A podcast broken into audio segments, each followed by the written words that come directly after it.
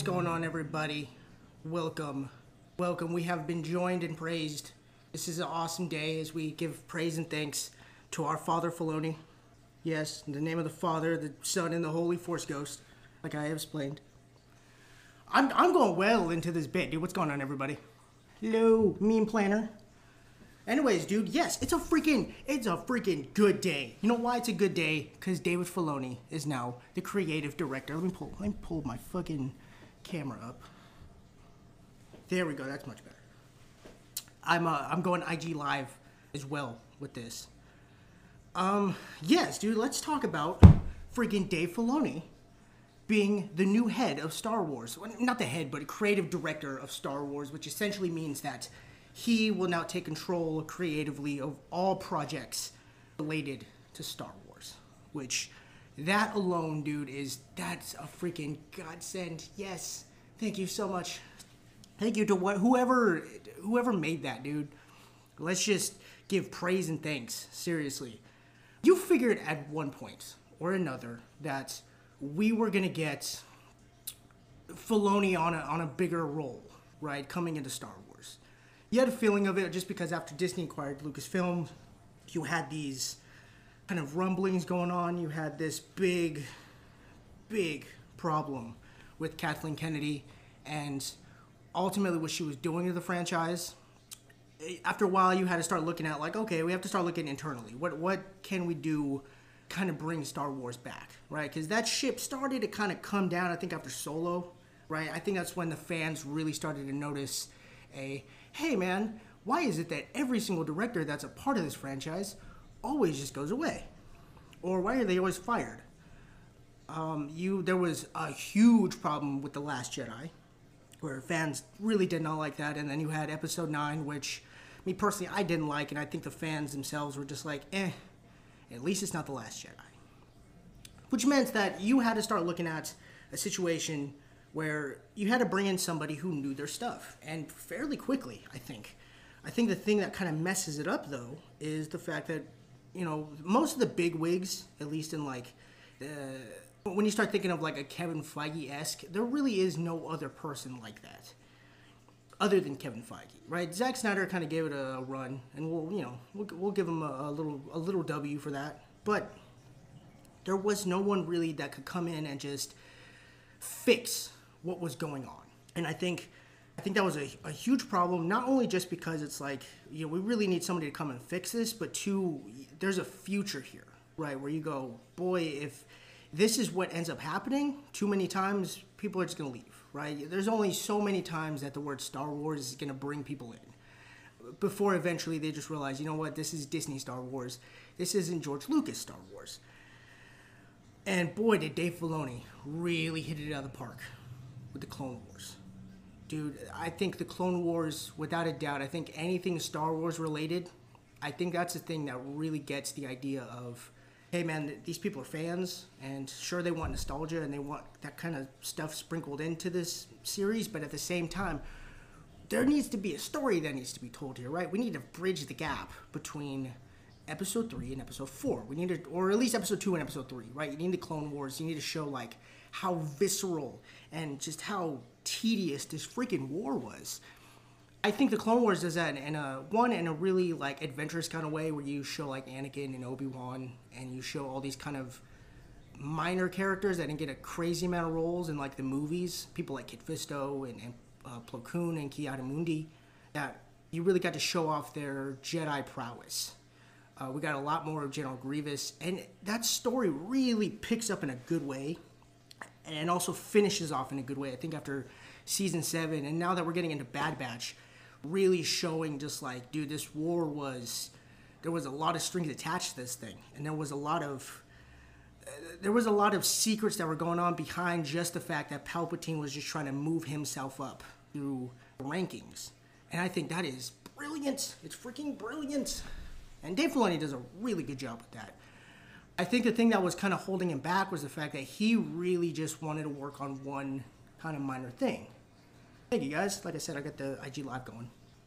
One one minor thing meaning that he wanted to work on just the Clone Wars, and you look at the Clone Wars and you go, okay, I just really want to put myself in a box here. And then he started to kind of spread that out as he was like, you know what, sure, I could help out with the Mandalorian. That you know, it's it's almost like Filoni really just wanted to work on stuff that was in between the movies. He really wanted to bridge a gap, paint a picture, show you what was going on uh, timeline wise that was happening either before or after the main movies, just to kind of build up that world. You know, that's the beauty of what Star Wars is, is that you could explore as much as you want. You could add as much as you want, take out as much as you want. And really, I noticed only Filoni is the one who really appreciates that.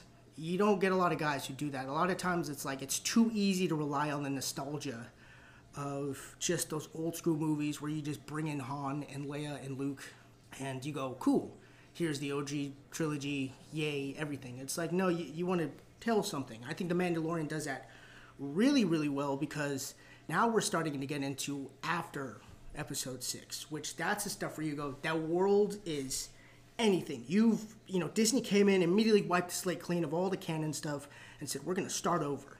And I think him being involved in that and kind of, you know, slowly bringing it in, not this like complete influx of everything that I think the EU kind of was after a while, where it just like, it got way too crazy way too quickly. It's like they're taking this in little bite-sized pieces where they're showing you you know exactly what's going on here. You know, okay, here's what's happening with the Republic. It's now the new Republic. Here's the Mandalorians. Here's here's what's going on with them. Here's the Empire showing you that you know even after it's been completely destroyed, it was so big that you could actually it, it actually had an opportunity to get back on track. I think all that stuff is freaking brilliant. So to have him come in creatively, to come in and, and look oversee everything. Now, mind you, a lot of people I see, you know, they say creative director, they immediately think, oh, he runs Star Wars. Now he does not. Kathleen Kennedy is still very much the head honcho involved. The beauty of it though is that she runs with an iron fist, uh, but creatively she does not pick and choose any of that stuff anymore. She has no, she has no say in any of that stuff. I would, I would think right? I, would imagine she'd come in and go, okay, you know, we need a certain thing by a certain time. Um, sure, stuff like that, right? Deadlines, things of that situation. But Filoni comes in and he immediately brings in his creative juices, right? Where I'm already starting to notice things like they're getting rid of the Rangers of the New Republic, right? Where you look and go, okay, you know what? Maybe maybe we don't really have anything for this, you know, especially if Gina Carano's gone because maybe she was the one who was supposed to overlook the whole thing. Um, they completely scrapped that. I'm looking at like the other stuff that is already on the slate to come out, and I go, dude, imagine Filoni sitting there and kind of just giving us two cents on on situations like that. One, something like Ahsoka, which I wonder how Ahsoka is going to start playing into these other shows, or if these shows are going to kind of be like the Marvel shows, where they're just it's a really good way to tell a story for one particular character that you know necessarily you can't really necessarily make a movie out of it. Somebody like Ahsoka which I'd, I'd beg to differ. I think you can make a movie about Ahsoka. I just you know why would you? Right that that character was such a, a fan favorite in the cartoon that you know she's not as well regarded um, among the fandom where you go okay cool let's meet on the middle ground here where we just give her a show and I think that's even better because now you could do a long form. Now you could do stuff like nine, ten episodes of her training as a Jedi, maybe interacting with Luke, maybe doing something along the lines of trying to find Thrawn like she was trying to in, in The Mandalorian. I think that stuff would be really, really interesting. Um, even stuff like Acolytes, which I don't even 100% know about that, or something along the lines of maybe the Boba Fett series. Like, imagine Dave Filoni making a show that's just completely based on Boba Fett taking over this underworld, this scum, and like how chaotic it must be right now, considering that like the, the galaxy sure is liberated, but you had to you had to think the Empire just a little bit. Like even though they ruled with an iron fist, they at least ruled. You know, now that Tatooine is completely just in shambles and God knows what's going on there. Like all type of criminal activity is probably going on there, and to have Boba Fett at the head of it and have Dave Filoni doing that, like we could potentially get into some really dark Boba Fett stuff, and we got just a little bit of that with the Mandalorian when Robert Rodriguez came in and directed a, an episode, and you saw how like how amazing that freaking was. Dude, like I'm, I'm freaking, I'm freaking juiced, man. The other thing too, I think about with Dave Filoni, is you have to look at potentially if he could draw people back in. Um, you don't see a lot of people that complain about Filoni. I see a lot more praise about him. George Lucas is more than enough times said that he freaking loves Filoni, and I think at this point, especially at this point, now that Lucas has kind of gotten back in the good graces of fans, just because they've seen just how awful Star Wars can be without uh, without him.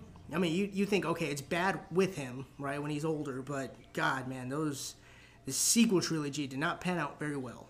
So to bring him back in, you have to wonder if maybe having Filoni back in, if that could potentially bring back some people like maybe John Boyega, maybe Daisy Ridley, maybe Oscar Isaac, where they come in and go, you know what, at least mm, at least it seems like they're doing something right with uh, having Filoni on board. Maybe I, I would want to come back and do something. I think that'd be really interesting. I mean, it could be. It could very much happen. Um, I, I, I don't 100% know that though, so I'm just kind of putting it out there. I, I think it could be right because I think having Filoni also coming in as well. Clearly, he must already have an idea for where he wants these movies to go. Because th- here's the thing about different that's different from Star Wars to like Marvel. Marvel kind of takes their stuff and kind of splits it into these phases, and then you get like you, you know you, you kind of break it up and then you give yourself a little bit of a break because then you, you kind of know where you want to go because it's a second phase here we don't really have a second phase you know this is the first time that star wars has been way bigger or at least treated like a franchise since since the prequels. And even then the idea was that look i only got three more movies ahead of you ahead of us coming in. You know there's there's not much more that you need. You, you kind of know where it's going to end. Here we don't know when it's going to end. We have a lot of shows coming. Maybe a potential for an episode 10 11 and 12 even though i think that is would be probably the worst thing ever. Um, having all these shows i mean having the obi-wan show think of think about Filoni helming that having him work with ewan mcgregor and, and kind of working on this bigger budget kind of giving obi-wan a much bigger development changing his character from this jedi who who was very charming and, and witty the negotiator, as I like to call him, to just this Jedi in, in the sands, who just he has to lay low and and maybe one day he'll come up to Luke and be like, Luke, let me train you to be a Jedi, yay. Something along those lines, right? I think that's really interesting to have him there, and I wonder, I wonder too if maybe, maybe that was the idea this whole time. I mean, I know that they like they announced it about I guess like a week ago that they, they had put this out there, um, but I wonder if you like as soon as they announced that slate, they said we are gonna have Filoni come on it. Maybe it was some weird negotiating thing. Maybe it was some weird, you know, he need more money, or he's like, you know what, I need, I absolutely need hundred percent creative control in this.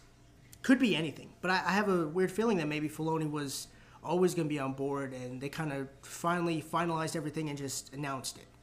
I think it'd be really cool. The, the other thing I also really want to talk about too is not just the people he could bring in, but the people that he will bring up, maybe eternally.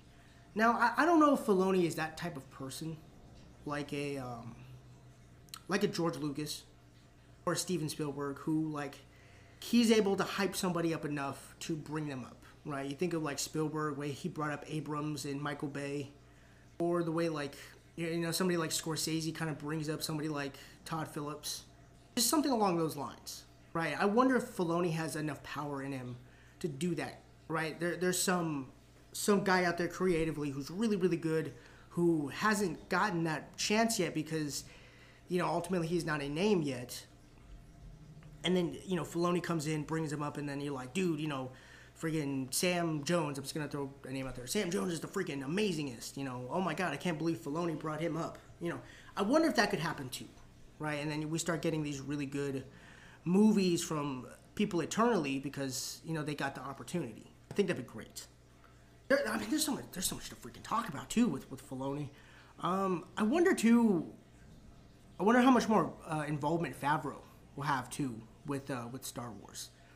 Now I understand he, you know he's much more of a, a, director than I think he would trying to come in and, and trying to helm another franchise. You know Favreau hasn't always been that kind of person he sure he did you know Iron Man one and two.